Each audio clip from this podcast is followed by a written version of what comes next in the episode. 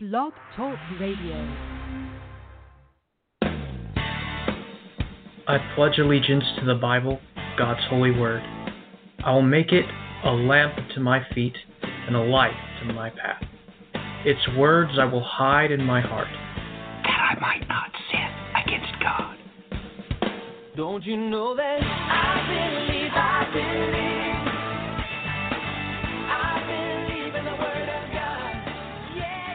Welcome, ladies and gentlemen. Welcome to the program. We are your host, Levi and Matthew Miller. Tonight we get in the saddle for an excursion into a, well, a prophetic code in the Bible, which is the thing that is most popularly known as Ledor Vador. Now, the Jewish people use this uh, as a means, a mechanism to teach the children about uh, the Jewish religion. However, you take a look at the root words and you quickly come to the realization that this means age to age. The root word for that dor means a revolution or a cycle, a turning. That's what it means. It should be properly translated age to age. And in the Masoretic text, this is exclusive to the book of Psalms. It's in 12 chapters. Now, everybody will immediately realize that, well, that's how long the Bati for the book of Asaph is 12 chapters. This also correlates to the book of Korah. So, when we take a look at this, um, it's pretty interesting. And every time you see this phrase mentioned, it directly pertains to the two ages. There are two separate types of ages. So, with that in mind, let's get Levi on here and his opening comments because he wants to talk about uh, maybe even two chapters tonight that this sequence is in. But um, we discussed it earlier, and it seems to him that Psalms 102 and Psalms 106 jumped out at him. Although I don't know if we'll have the time to cover both of those chapters tonight, but Levi, your opening comments and uh, your thoughts on this sequence being in the book of Psalms. Um, well, I think you're really on to something with the um, with the the Ledor Vador um, um, with with that um, that code.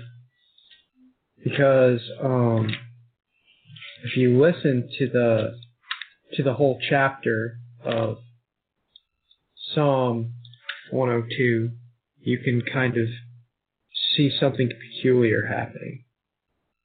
Well, I I definitely uh, agree. You mentioned this this idea to me earlier of um, well, an elevation, uh, and that caught my attention as well. So this this chapter is 28 verses long. Did you want me to read it, or would you like to read it? I'd like to read it. Okay, go ahead. Uh, just tell the listener what version you're reading out of. I'm reading out of the NASB.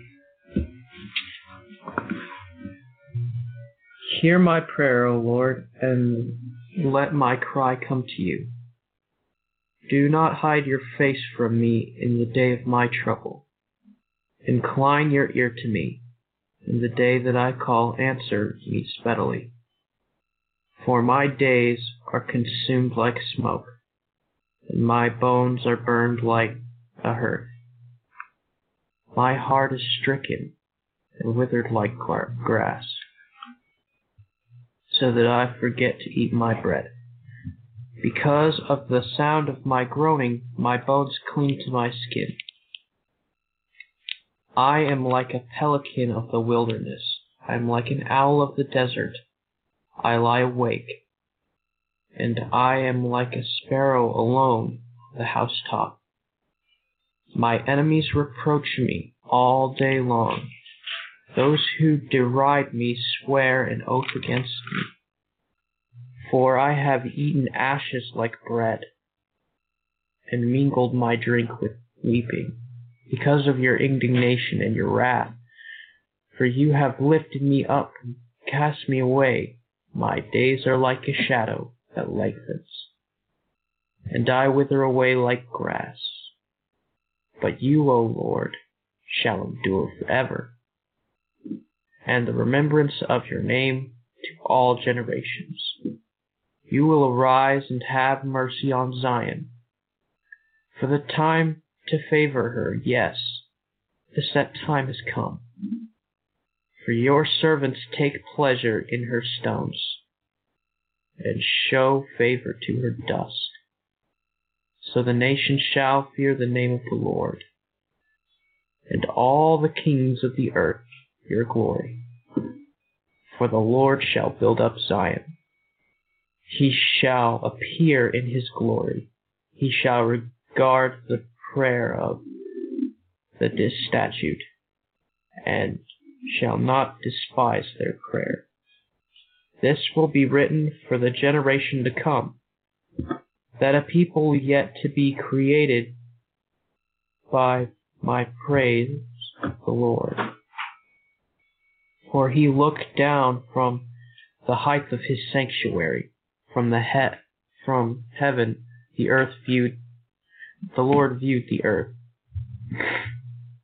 To hear the groaning of the prisoner, to release those appointed to death, to declare the name of the Lord in Zion, and his praise in Jerusalem, when the peoples are gathered together and the kingdoms to serve the Lord. He weakened my strength in the way. He shortened my days. I said, O my God, do not take me away in the midst of my days. Your years throughout all generations of old you laid the foundation of earth, and the heavens are the work of your hands. They will perish, but you will endure. Yes, they will all grow old like a garment. Like a cloak you will change them and they will be changed, but you are the same, and your years will have no end. The children of your servants will continue, and their descendants will be established before you. Boy, that, that verse does speak a whole lot about elevation, but uh, your opening comments, Levi, what's what's your thoughts about what's being talked about here? Um, well, I think that, um, I think that there is something, you know, major going on here with, you know, gene- genealogy and, um, I don't know, like it feels like, I don't know, it has a lot to do with, um, the formation of the earth and you know kind of like energy. I don't know. Well it it certainly does. Uh, when you get into well when you take a serious look at this uh, you realize he's he's overtly telling you that there's two different time periods. And one we all know is the days of noah the other is what we're in now. Unfortunately, Jesus says we're going back to the days of Noah. So this is obviously the two ages in reference here, but overtly um, obvious uh, that this is talking about a time when God does not hear your prayers, which that's detailed uh, t- to seemingly be a time in the midst of many waters, in the flood of many waters, he's not going to he's going to hide his face from uh, his children on his great day. Uh, the Book of Revelation chronicles this as the great day of He who sitteth upon the throne, and he says that very clearly here. Um, he says that he literally uh, looks down. He's physically here, uh, looking uh, over these, well, what's taking place. Uh, and here, uh, the person praying is literally asking, literally requesting for Operation Eagle's Wings uh, to be taken to a place that's been prepared for them by God. It says, uh, verse 10, because of your indignation and your wrath, for you have lifted me up and cast me away. Now, immediately you get the ideas of being cast into the outer darkness. And you begin to realize that um, something is happening here. And he repeatedly mentions grass, too. Uh, verse 11 My days are like lengthened shadow, and I will wither away like grass. This, this has uh, overt significance to uh, the Valley of Dry Bones and uh, those that are of the first resurrection, no doubt about it. Um, well, case in point, Isaiah chapter 66, verse 14. You will see it, and your heart will rejoice, and your bones shall flourish like tender grass. And the hand of the Lord shall be known toward his servants, and he will have indignation against the enemies. And uh, going even further, uh, Isaiah chapter 51, verse 12 I, even I, am he who comforts you. Who are you that you are afraid of a man who shall die, and as the Son of Man who is to be made as grass? This is overt, overtly talking about uh, the Valley of Dry Bones and those that uh, are going to be a part of the first resurrection. Unfortunately, uh, we know that uh, well, they are the Omega martyrs.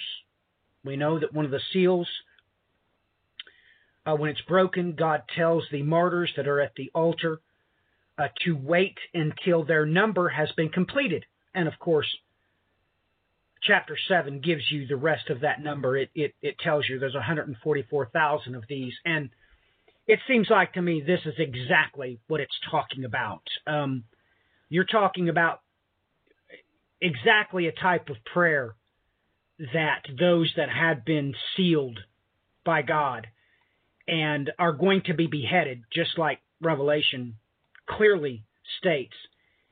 It's like it's like that's who it's talking about. Your thoughts? Um, I feel like a lot of this chapter has to deal with famine. Oh no, it's it's weird. Like withered grass and my bones cling to my skin. Kind of like, you know, it's not getting enough nutrients. Exactly. Um, you know, it, it, it and then there's one thing I don't understand. It's uh, verse three. For my days are consumed like smoke. What does that mean? Levi, very strange things happened. Um, we know what happened in Goshen.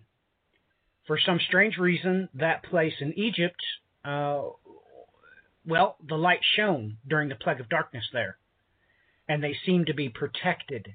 Um, even though they were there in Egypt, and the plagues was going on all around them, they seemed to be protected. And it seems here that, well, I've I've tried to describe this before.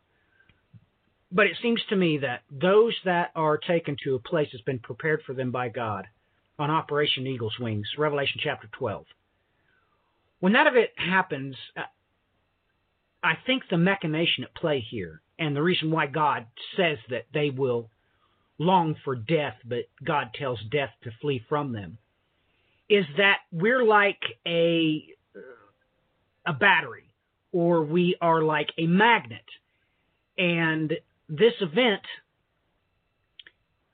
is like those that are taken on Operation Eagle's Wings becomes the positive post.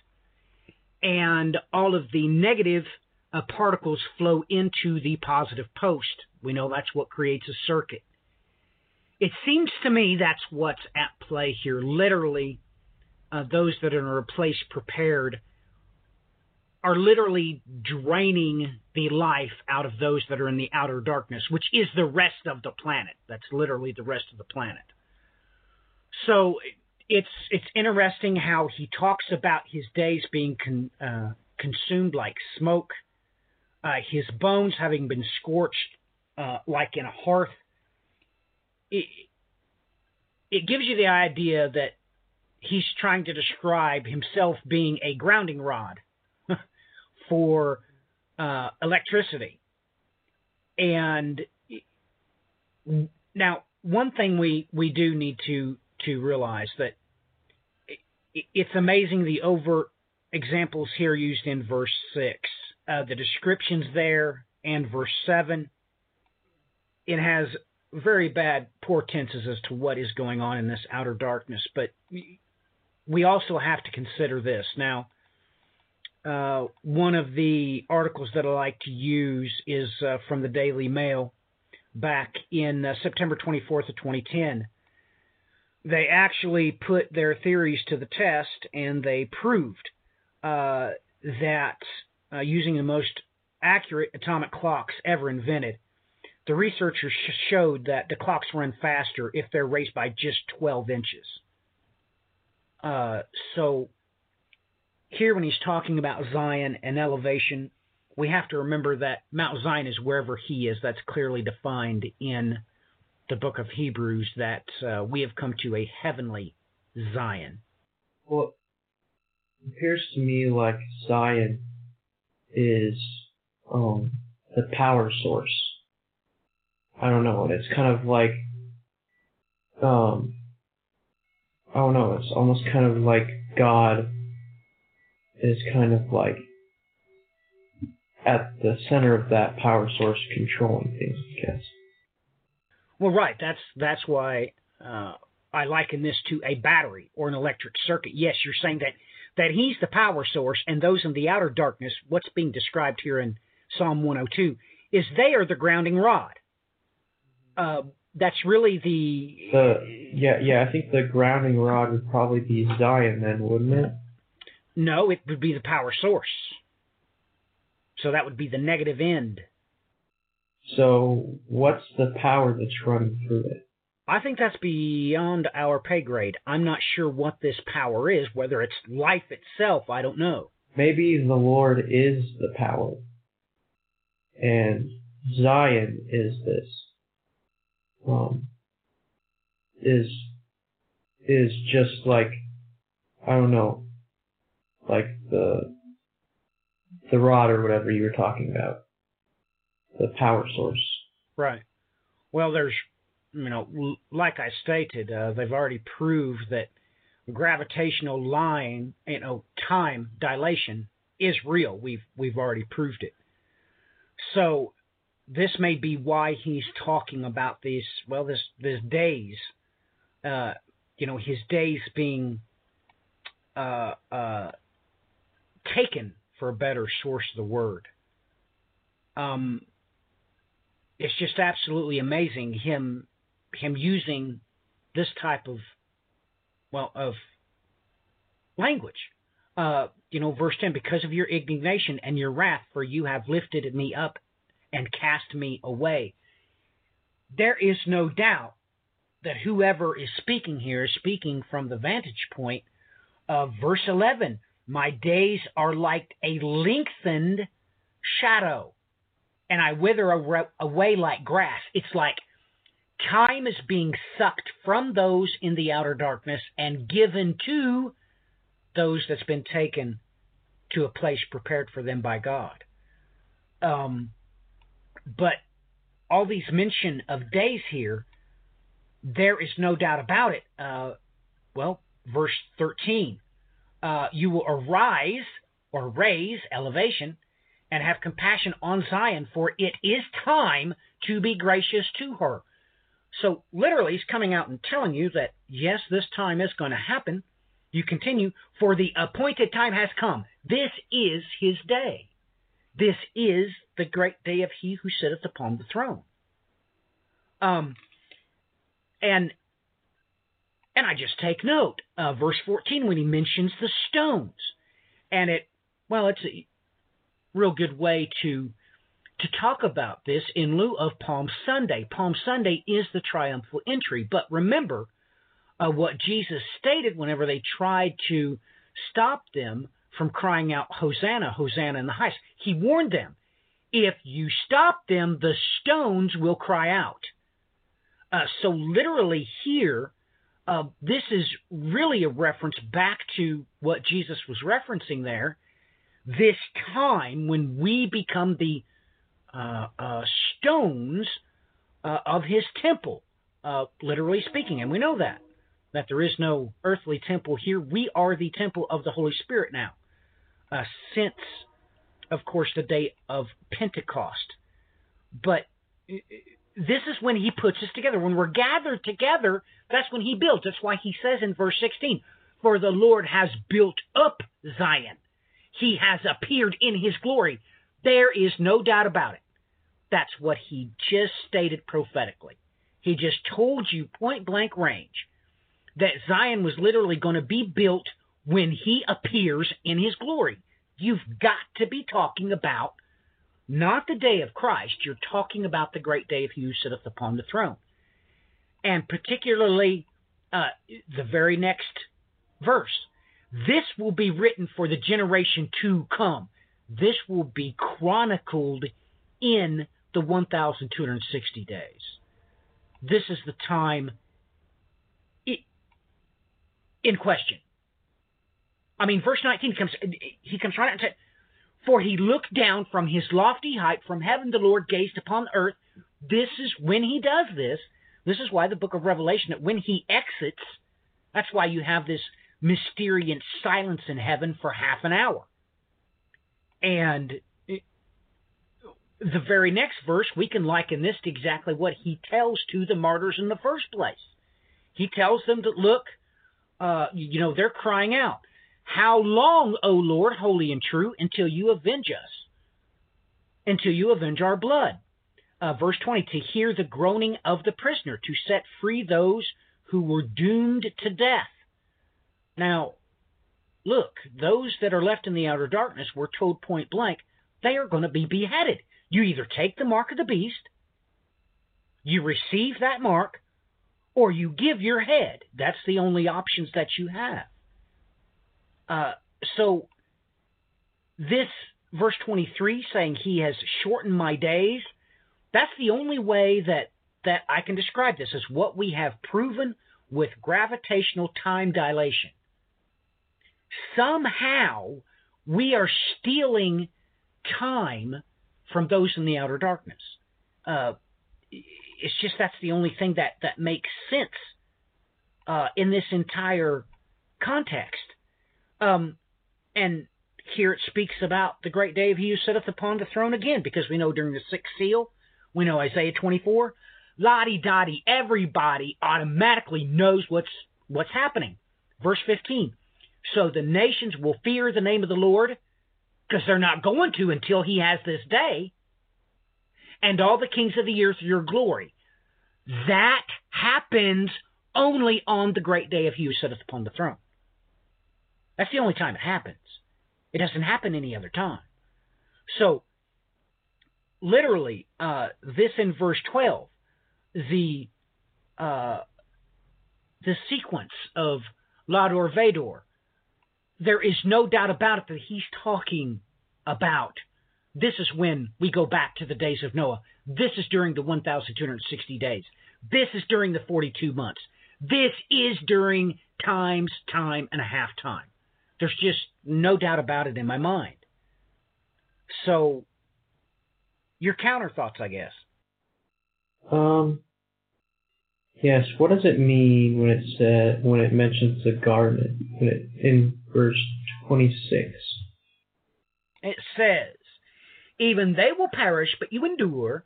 And all of them wear out like a garment, like clothing. You will change them, and they will be changed.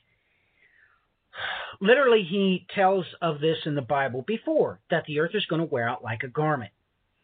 So when you go back, well, look at it this way the things that are going on described in Isaiah chapter 24. He tells us point blank that the earth begins to stagger in its orbit around the sun. And if he don't step in, all life will perish.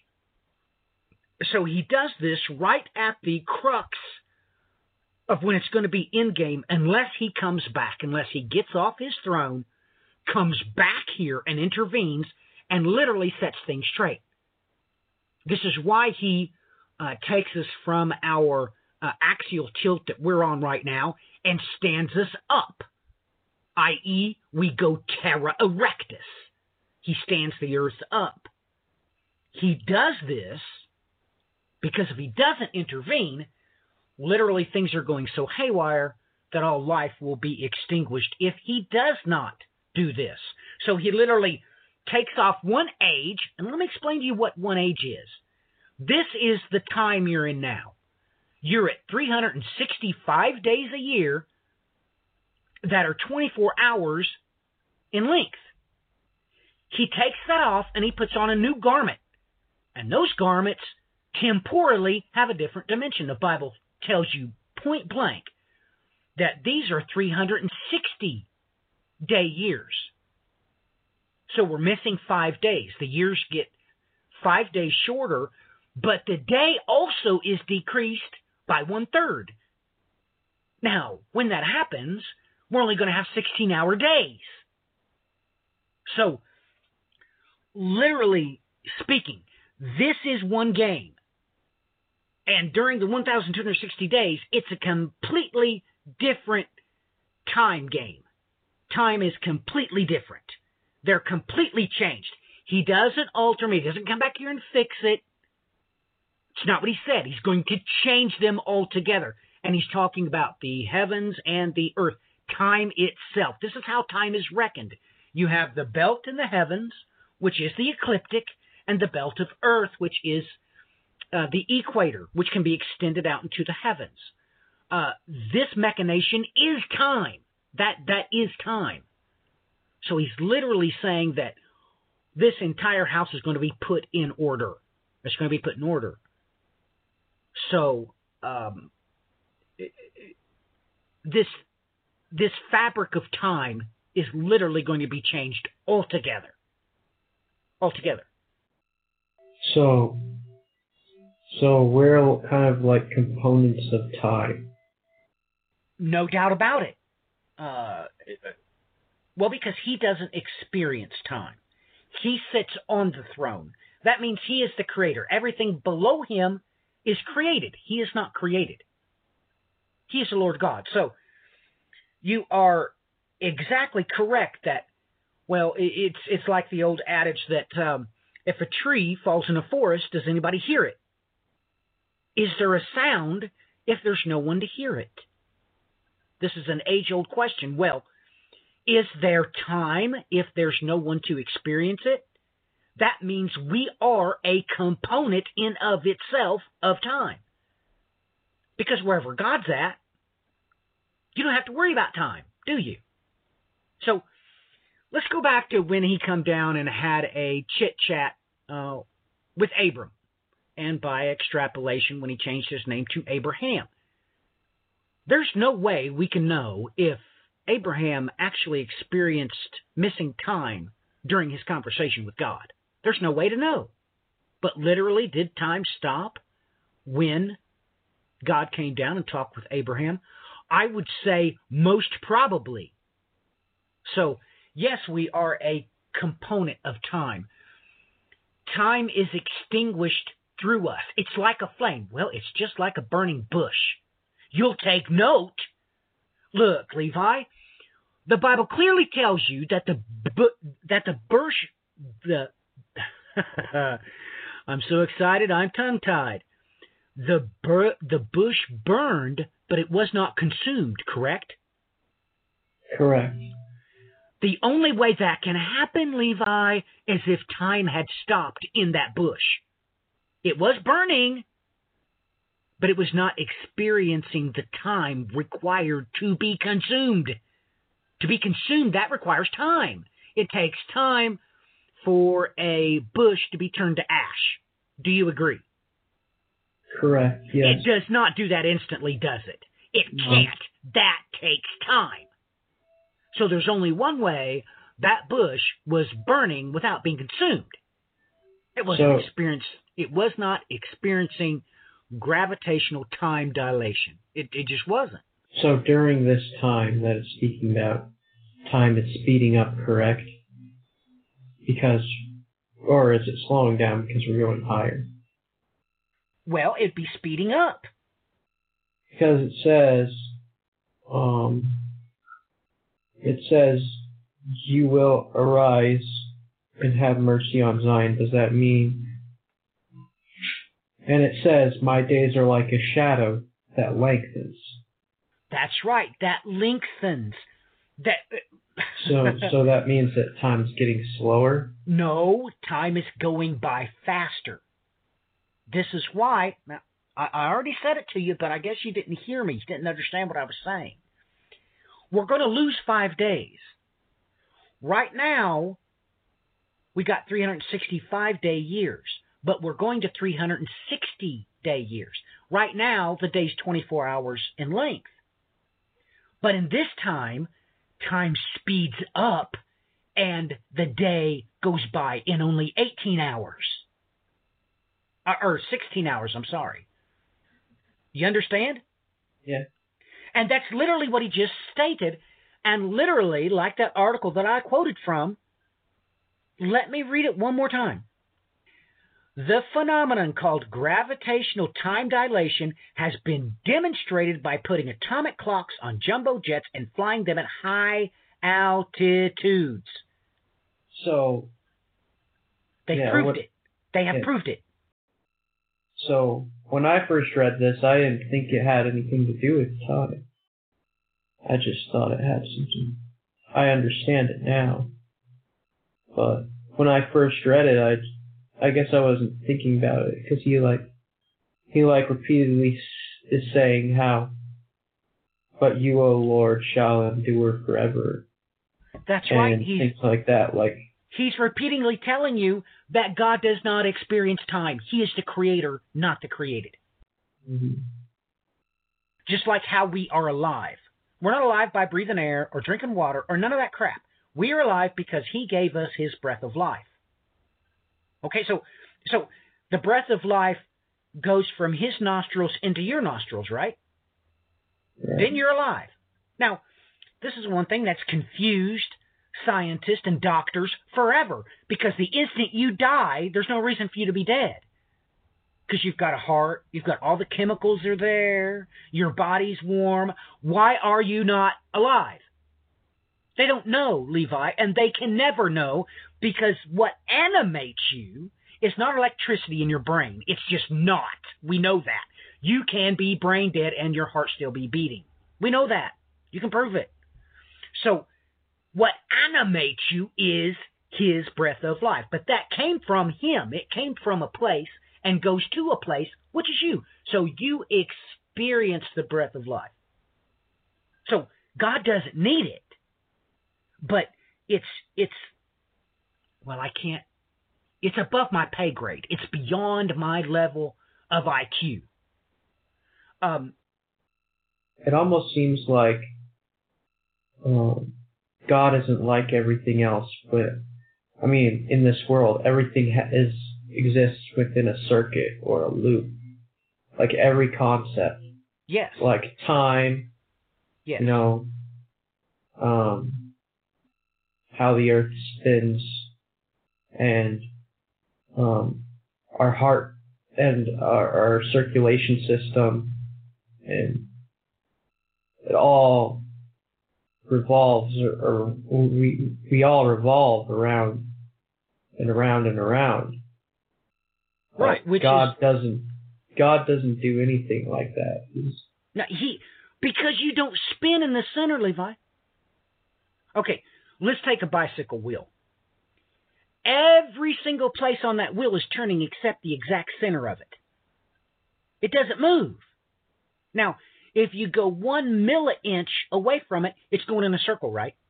mhm. But the axis point, it does not move. It's the only place it doesn't move. Uh, this is why we know time is isochronal. Therefore, eschatology is isochronal. We know time is cyclical. Let's look. Let's just let's just read through the verses. All right, Ecclesiastes one nine and ten. That which has been is that which will be, and that which has been done is that which will be done. For there is nothing new under the sun. Is there anything of which one might say, See this, it's new. Already it has existed for ages which were before us. Ecclesiastes 2:12. So I turn to consider wisdom, madness, and folly, for that will men do, who will come after the king except which has already been done. Ecclesiastes 3:15. That which has already and that which has been already been, for God seeks what has passed by. Ecclesiastes chapter 6 verse 10. Whatever exists has already been named, and it is known what man is, for he cannot dispute with him who is stronger than he. Isaiah 46:10, declaring the end from the beginning, and from ancient times things which have not been done, saying, My purpose will be established, and I will accomplish my good pleasure. All of these verses say one thing. Life is a circuit. Uh, energy is performed in a circuit. Time goes in a circuit. Everything is isochronal except him who sitteth upon the throne. He is that center point. He is that axis Well, of creation itself. yeah. Um. Well, I, I don't know. I kind of I kind of feel like the center of creation is Zion, and he just is there. It's just a place. It's just a place that Right. he's created Right. to be. Right, right. It's it, it it's it's his center. It's his well. There's no better way to put it than he's throne, Levi. Mhm. But he doesn't have to be there, like I just said. The Bible clearly states there's coming a day when he comes here himself to have a look see, and there's just ramifications. This uh, Zephaniah chapter two and three. Everything is going to happen when he does this.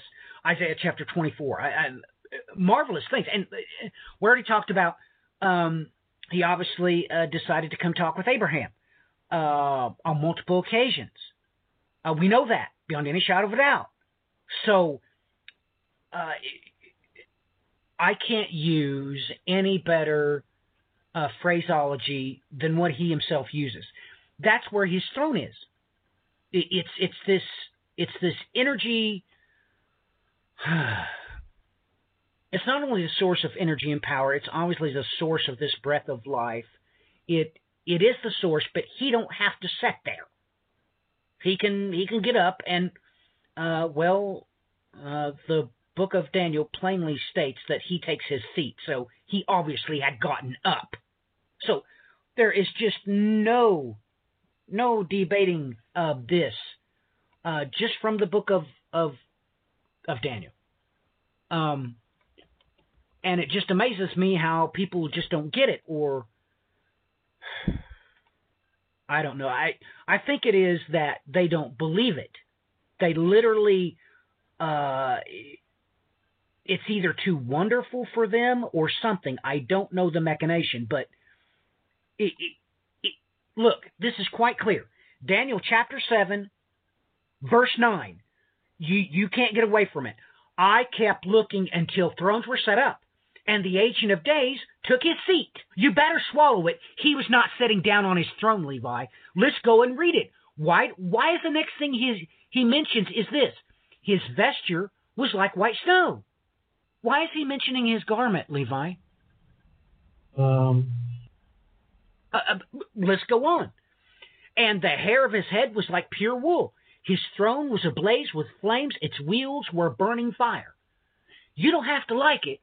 He's giving you the same type of idea. That's why he keeps talking about garments here in Psalm chapter uh, 102. So, what is the garment supposed to be? Well, Levi is a go- son. What is the thing closest to your your body right now? Clothes. What's closer to you than your clothes? Nothing. Your- Nothing. Nothing. Nothing, Levi. So, what did I explain about the axis in that wheel? What's the only place that does not spin?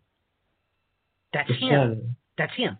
But his garment is right next to him. And if you even move a milli inch, if you move a billionth of an inch, it starts going around in a, in a circle, right?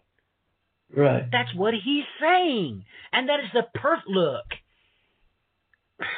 Son, let's go back 4,000 years. How are you going to relate this information the way I just did, but you happen to use terminology from 4,000 years ago? let's say um, I'm not allowed to use these technical definitions like uh, uh, gravitational time dilation. You don't know what an airplane is, and you have no idea what an atomic clock is.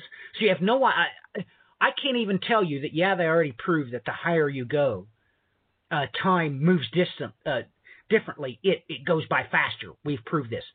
You can't do that four thousand years ago, Levi. The only thing you can do is God must define a place where He's supposed to be. Four thousand years ago, what was that? Where was the king supposed to be, Levi?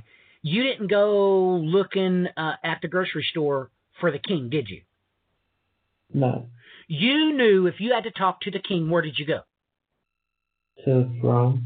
That's right. That's where he was. Now, if you want to describe what is closest to his physical person, you're going to say his clothes. That's what he's done. That that that's that's exactly what is done in Psalm chapter 102. And he was trying to tell you that look, there are two times there it it is la door they door. Age to age or epoch to epoch is even a better way to put it. Mm-hmm. But a lot of people today don't understand that language.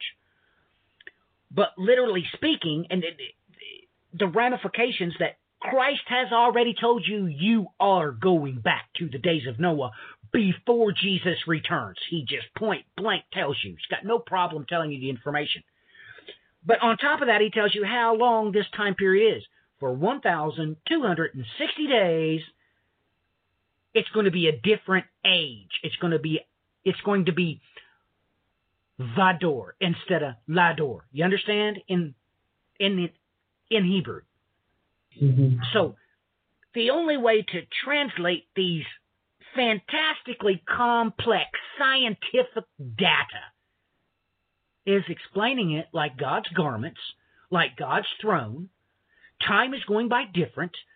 Uh, uh, uh, he's on an elevated place looking down, and time has changed. And the only way for you to know that is early. as the day is almost over, the sun is close to the horizon, so your shadow is really long, right? Right. How else are you going to say that 4,000 years ago, Levi, that, that time is going to be stretched out for you? Kind of hard. No, it wouldn't. There's only one way you could do it describing your shadow being enlarged or lengthened. That's exactly what he did. Look, man, for real. 2,000 years ago, you need to explain to me how God is going to make time go by faster or be longer or bigger. Tell me, what could you have used that is better than a shadow? Nothing. There's nothing you could come up with. I mean, you could say a boat, and God makes your boat longer. I, I guess you could say that. yeah. But you going down a stream has got nothing to do with time. It's just how fast the water's going or how fast you're paddling. However, a phenomenon directly related to the sun going down and time is your shadow getting longer. It's it's look, son, it's the perfect way to relay this information not only 4,000 years ago, but today.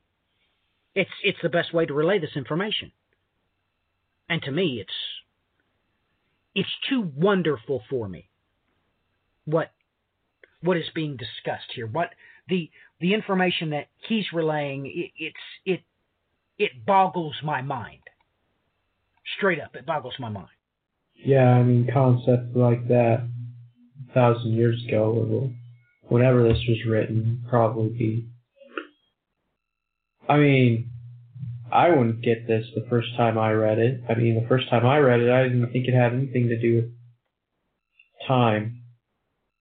Well, would have never crossed my mind. Well, eh, please explain to me why, because when I read it, uh, so you're saying that you read this before and you didn't see time at all. Well, what did you see? Uh, uh please explain it to your dad, because I really do need to know this. When you read this chapter, what on earth did you think it was talking about? Please, please tell me. I thought it was talking about how, um, I thought was talking about how God, um, you know, hears other people's prayers and stuff like that. You know. So, uh, you, you, you know, you you've had the the parent prophecy drilled into your head. You've had it drilled into your head that uh, God promises Abram that he's going to have two different types of seed. One seed is going to be like the stars of the heaven, the other is going to be like the dust of the field, right? Right. So, what were you thinking when you read verse for, uh, uh, verse fourteen? Read verse fourteen again. For your servants take pleasure in her stones and show favor to her dust. I didn't know what to think of that one. Well, he just come out and told you the seed this is pertaining to.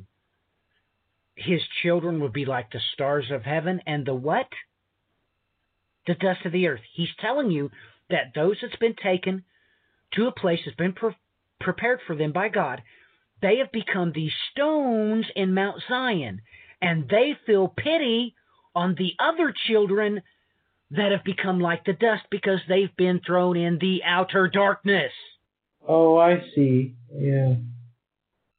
Cause, yeah, cause dust is, cause stones. What what's more plentiful, dust or stones? Exactly. Exactly. And you don't use dust to build Zion. Yeah. You don't. You don't use dust to build anything. I mean, you can make piles with it. That's it. But there can be no doubt, verse 15. You know, the kings of the earth will never do this. They will never fear the name of the Lord, and they will never fear his glory until the great day of Hughes, until they witness the event. Then they shall fear God. But you can bet your bottom dollar they're not going to do verse 15 until that day. So he literally just came out and told you uh, when this is when this is happening. I mean, you don't have to like it, but I mean, let's go to sorry, let's go to uh, uh, Revelation see because you're going to hear exactly what we just talked about. Now, now listen, Levi, you're going to hear it. You're going to hear it. Um, uh, Revelation uh, chapter 6, the sixth seal event. This is the event horizon. This is the day when we go from Ledor to Vador. This is it.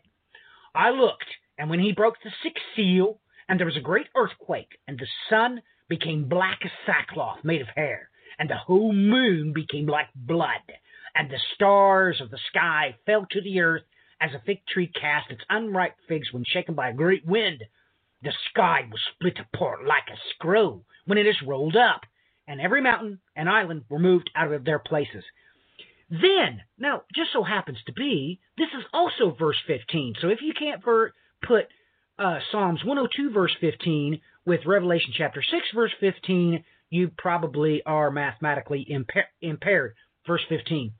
Then the kings of the earth and the great men, the commanders, the rich, the strong, and every slave and free man hid themselves in the caves and among the rocks of the mountains. And they said to the mountains and to the rocks, Fall on us and hide us from the presence of him who sitteth upon the throne and from the wrath of the Lamb. For the great day of the wrath is coming, who is able to stand. Period. This is the only time all the kings of the earth does this thing. It's only time. So if you're reading uh, Psalms 102 and you don't know what it's talking about, it's because you haven't read the six seal event, the event horizon for when we are cast headlong back to the days of Noah. It's just, look, that's just the way it is. Now, you know what Jesus says about these things because, uh, uh, you know, in the days of Noah, they were eating and drinking, right? Remember? All right, let's read verse 9. For I've eaten ashes like bread and mingled my drink with weeping. He's literally just told you right before the great day of he who sitteth upon the throne, they're going to be eating and drinking and giving and being given in marriage. And now you know what they're going to be eating after the great day of he who sitteth upon the throne. Yeah, that is kind of ironic. I mean, he don't have a problem telling you, man. He could, why would you be trying to eat carbon? You realize he just said he was eating ashes. hmm Why would you do that? What would happen if you ate ashes? You know, it, it, it makes you wonder if anybody has taken the time to research that. What would happen if you ate ashes? But anyway, uh, it, it's just amazing to me. Oh, it's just amazing to me that people will read Psalms 102 and not have a remote clue that this is talking about the 144,000 from Revelation chapter 7 that are marked for death because they cannot take the mark of the beast. They are beheaded. This is all over. This is really what the book of Revelation is about. It, it, it, you can't get around it. Now, look, it states very plainly. It, it states very plainly. Now, now look. It, it just blew me away. Oh, okay. Remember what I read that thrones were set up from Daniel chapter 7. This is Revelation chapter 20, verse 4. This is what happens to those people that were sealed by God. Literally, in sealing them, they were marked for death. They couldn't take the mark of the beast. So, this is what happens. Then I saw thrones, and they sat on them, and judgment was given to them. And I saw the souls of those who had been beheaded because of their testimony of Jesus, and because of the word of God, and those who had not worshipped the beast or his image, and had not received the mark on their forehead or on their hand. And they came to life and reigned with Christ for a thousand years. The rest of the dead did not come to life until the thousand years were completed. This is the first resurrection. Blessed and holy is the one who has part in the first resurrection. Over these, the power of death has no power. They will be priests of God and of Christ and will reign with him for a thousand years. They do not get to be a part of the bride, Levi. The bride gets to be on vacation and not have to worry about anything because these 144,000 that were beheaded come back to life. The Valley of Dry Bones prophecy. This is what it's about. This is why. This is why Isaiah cha- or Psalms chapter 102 had to mention this correlation with the grass and the bones and everything else. That's that's the reason why. The, it, because what I just read to you don't make no sense unless it's been explained to you in chapters like Psalms 102. I I mean, to me, it wouldn't make any sense. Yeah. So, look, literally, verse 20 is what these 144,000 are going to be doing before they're beheaded to hear the groaning of the prisoner, to set free those who were doomed to death. They've been left out in the outer darkness, Levi. It was right here. Oh, my God. What's the outer darkness? Well, it's the rest of the planet.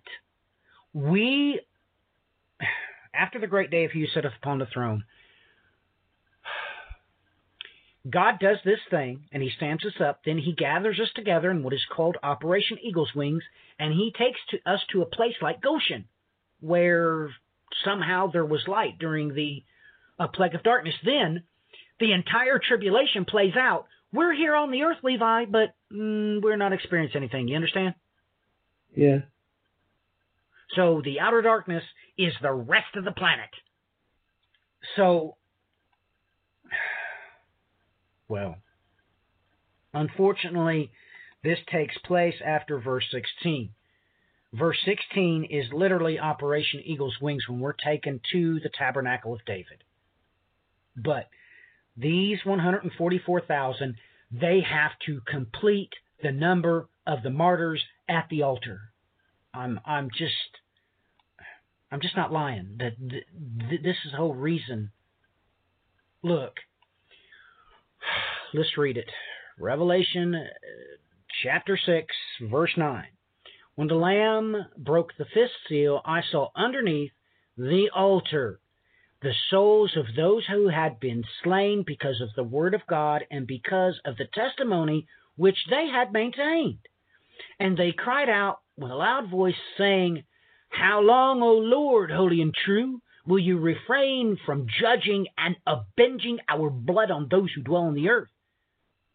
And there was given to each of them a white robe, and they were told that they should rest a little while longer until the number of their fellow servants and their brethren who were to be killed, even as they had been, would be completed also. So you literally keep reading, waiting to be given a number. That number is the very next chapter. You realize that Revelation chapter 7 is right after the chapter I just read.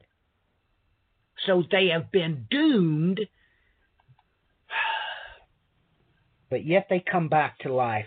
Their bones sprout as grass, as I've already detailed in multiple chapters. Uh, everything discussing with these uh, dry bones coming to life. Isaiah chapter 51, Isaiah chapter 66. So Uh, these are martyrs? Yes, So why are the martyrs doomed? because they must complete the number of the martyrs of those at the altar in heaven. That's why God tells them to wait. Their number must be complete. Now, why does their number have to be complete? You don't understand it, and I don't understand it, but we know exactly what Psalms 102 has already taught us that the time was correct. The time was correct. He plainly stated that. That this was the correct time to do this.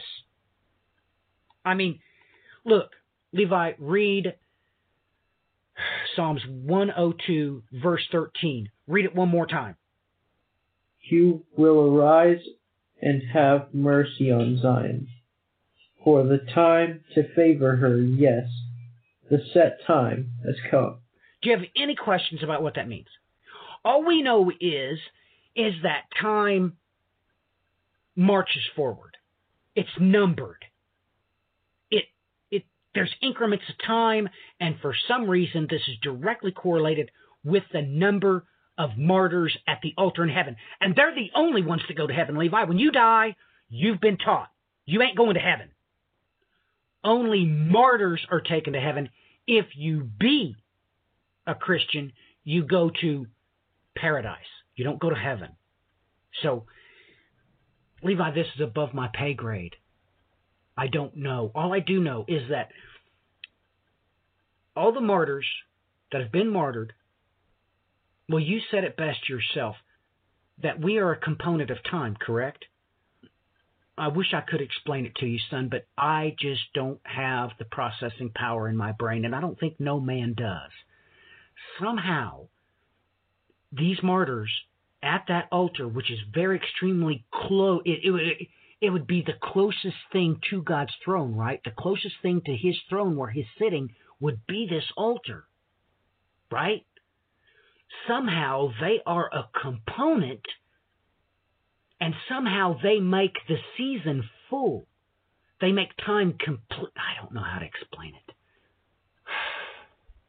The number of martyrs at that altar somehow is like the leaves budding in springtime.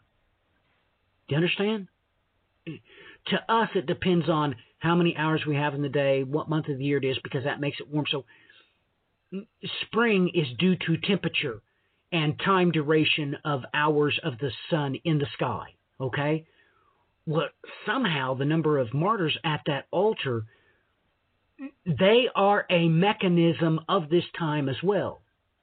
You understand? And uh, I, I can't explain it to you. I just know it to be true because that's what God said. So I am trying to explain things that are just beyond me. It's beyond you, but uh, you stated it best somehow we are components of time. Well, somehow uh, uh, these martyrs are on a grandiose scale. And if time goes by faster at the top of Mount Everest, can you just imagine what those martyrs at the altar in heaven, how fast time is going by for them, Levi? So their days and their years must be really short.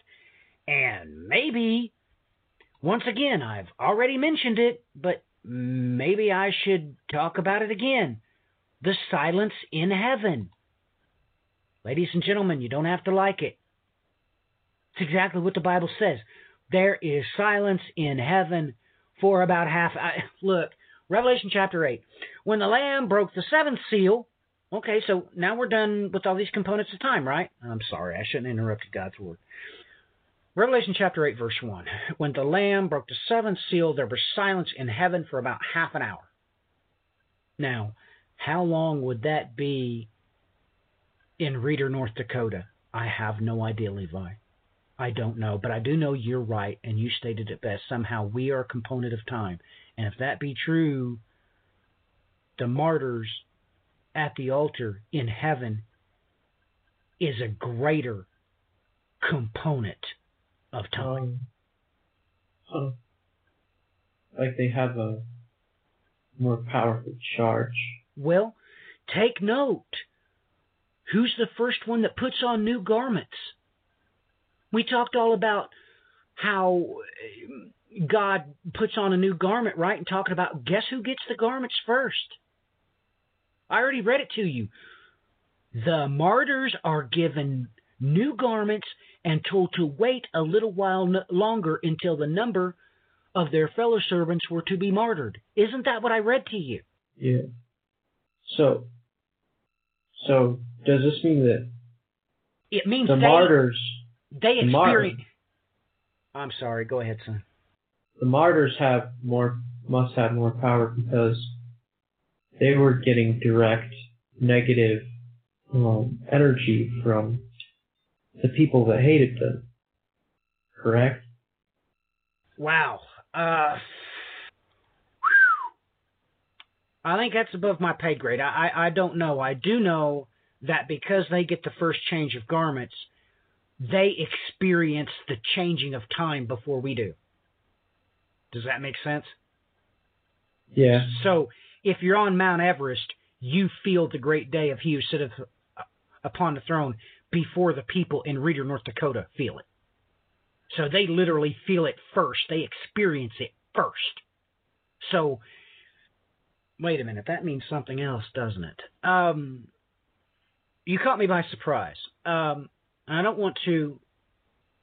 Well, maybe I should. Maybe this is when the 1,290 day tribulation kicks off. Maybe. Huh.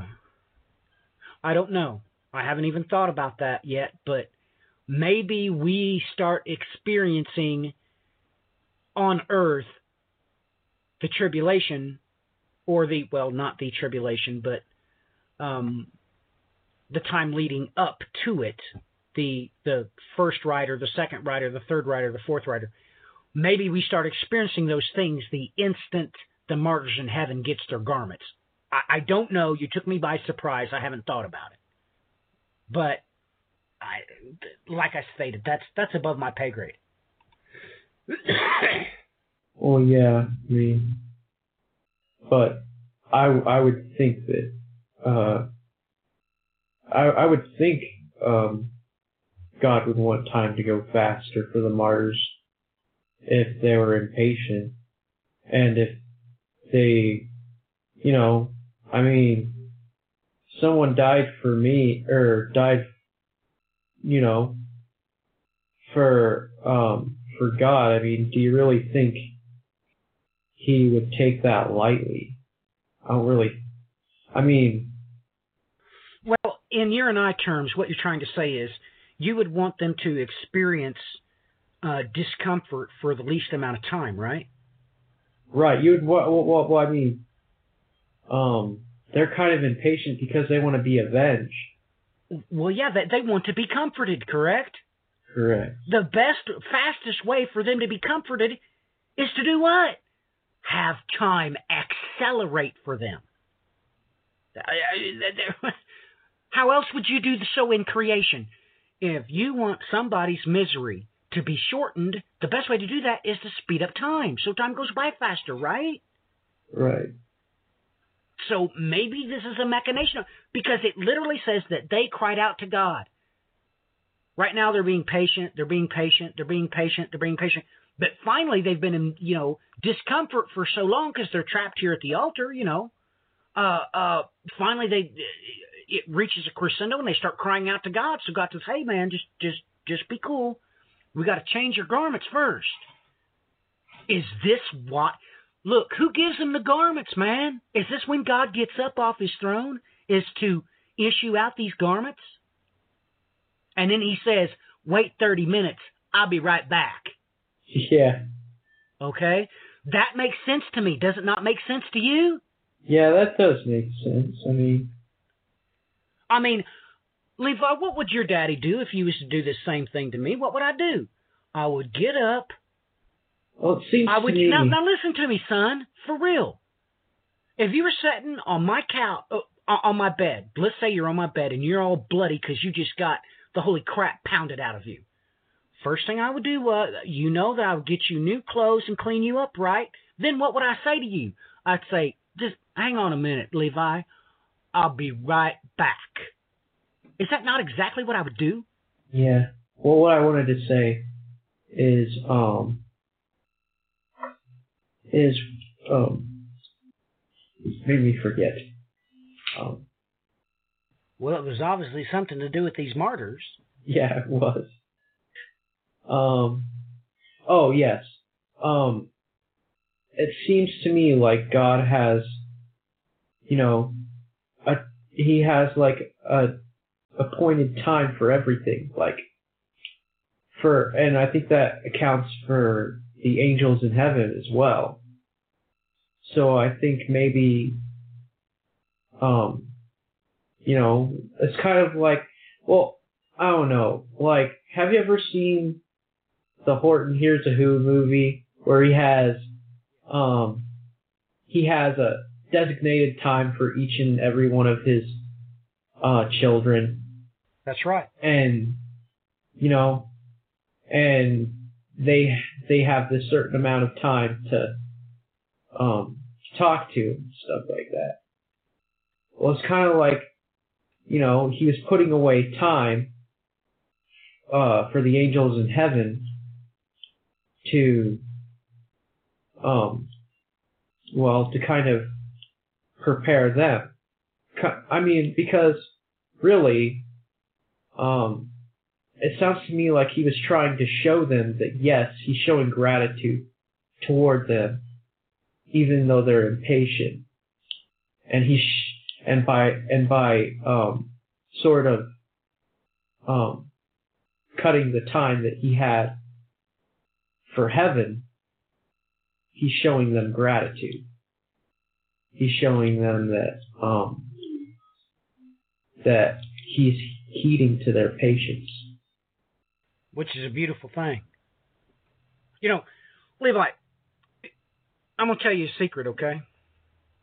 I'm literally going to tell you a secret that brother, that brother Marshall taught me when I was very young. I asked him, "What is the most important thing that I could pray?" And he was literally stunned, and and it bothered him. It literally bothered him. But we were at the church by ourselves because I was there taking out the trash um, I walked right past the church on my way home from school. So I would just go in on a certain day and get the trash and take them out because the next day was trash day for the church. And he was in there by himself praying at the altar, and I come in and interrupt him. So I got up and, and I put this question to him. And this is what he said You don't need to pray that your own prayers get answered. You need to pray that the prayers of those at the altar get answered. And at the time, I was like, at the altar? What, what's he talking about? Well, then you realize, of course, I read it to you. That's why one of my favorite things that I pray that even your mother don't know this, Levi. Uh, Even your mother don't realize that one of the main things I pray is, How long, O Lord, holy and true? They deserve to have their prayers answered, Levi. I don't. Levi, would you consider your daddy to be a good guy or a bad guy? Good guy. But when I lose my temper, I can really lose my temper, can I? Yeah. Do I deserve to have my prayers answered? No, Levi. But this one thing I do know, Brother Marshall was right. The only ones in creation that deserve to have their, prancer, their, their prayers answered are those at that altar in heaven. Because I'm going to be stuck here underneath the boot of these ten kings that rule over this planet. That's not going to change until God answers the prayers of those at the altar, Levi. So my prayers are only going to be answered after theirs have been. Duh.